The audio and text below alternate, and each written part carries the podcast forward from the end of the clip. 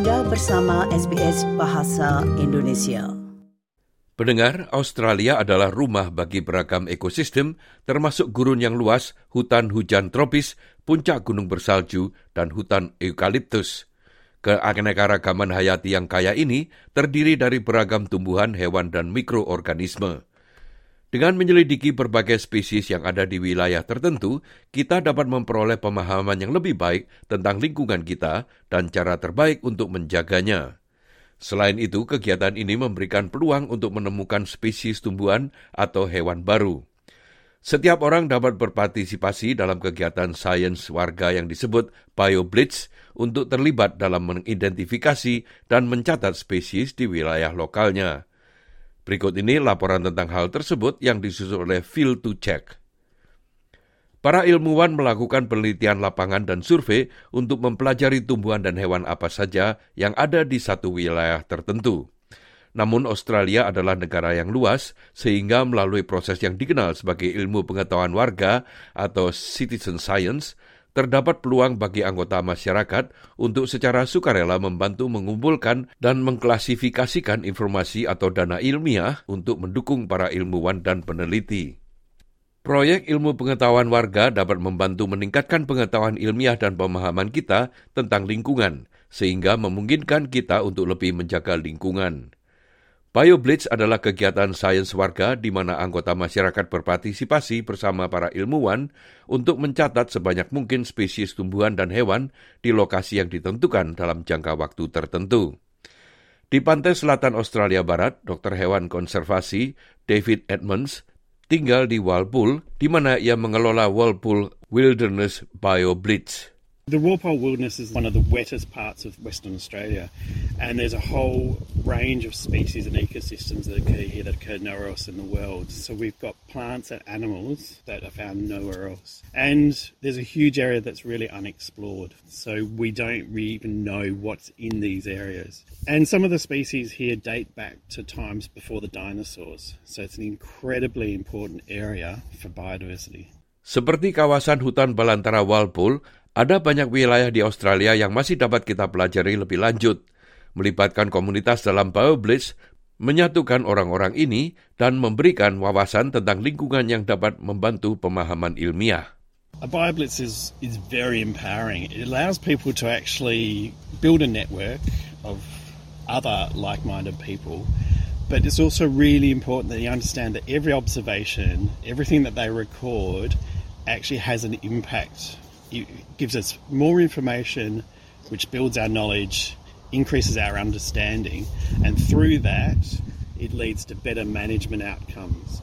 Siapa pun dapat terlibat dalam BioBlitz yang sering kali dijalankan oleh komunitas lokal, konservasi, perawatan lahan, atau kelompok pengelolaan sumber daya alam. Peserta menjelajahi kawasan alami yang ditentukan dalam waktu yang ditentukan juga, dan mendokumentasikan sebanyak mungkin keanekaragaman hayati. With a BioBlitz, anyone can participate. There's a range of activities for a range of skill levels. So people can come out whether they want to walk long distances or short distances. They can get into a whole range of different environments depending on how comfortable they are.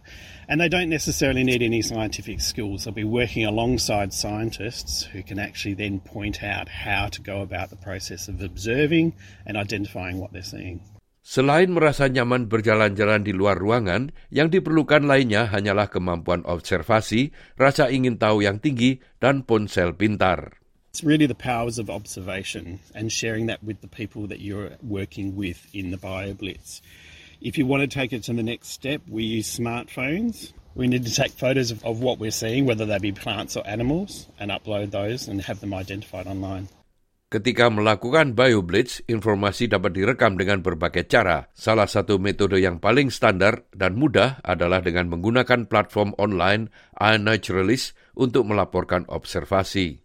We take a photo of the thing that we're trying to identify and that gets uploaded onto the website. And from there, scientists from all around the world can look at it and identify that species. And once that's been done, it becomes what they call research grade data, and anyone around the world can access that information and use it in their own studies and further research. Informasi yang dikirimkan ke iNaturalis selama BioBlitz juga masuk ke Atlas of Living Australia, yaitu basis data keanekaragaman hayati online yang tersedia secara gratis untuk dijelajahi oleh semua orang. Melissa Howe adalah seorang ahli ekologi yang tinggal di dekat hutan belantara Walpole dan bekerja dengan ilmuwan lain, pengelola lahan, penjaga tradisional, penjaga hutan aborigin, dan sukarelawan komunitas.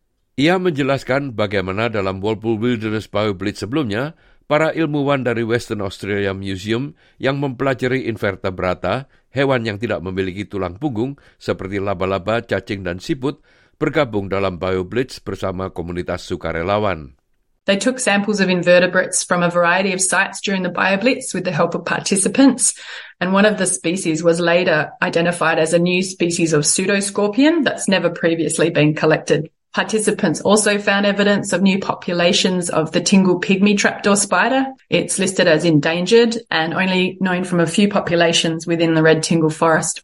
Temuan dari BioBlitz menunjukkan manfaat yang lebih luas dari peristiwa tersebut bagi ilmu pengetahuan. It's likely these findings will help further research into the species and contribute vital information on their descriptions, biology, and habitat requirements. They may have specific habitat requirements and need of special protection, particularly in relation to any disturbance activities that might threaten their persistence, such as clearing, development, or fire regimes. The more eyes and ears you have on the ground, the more species you're likely to coincide with on the whole. And if people are documenting that, there ends up being a lot of data that you can tap into. David Edmonds, salah satu pengelola BioBlitz di kawasan Walpole mengatakan bahwa hutan balantara Walpole sangatlah penting karena memberikan gambaran tentang kesehatan lingkungan setempat. Some of the goals of the Walpole Wilderness BioBlitz are to survey areas that haven't been surveyed before, to really look at new ecosystems and to see if there's similar species, different species, and potentially new species. Dan ia memikirkan hasil yang lebih mendalam.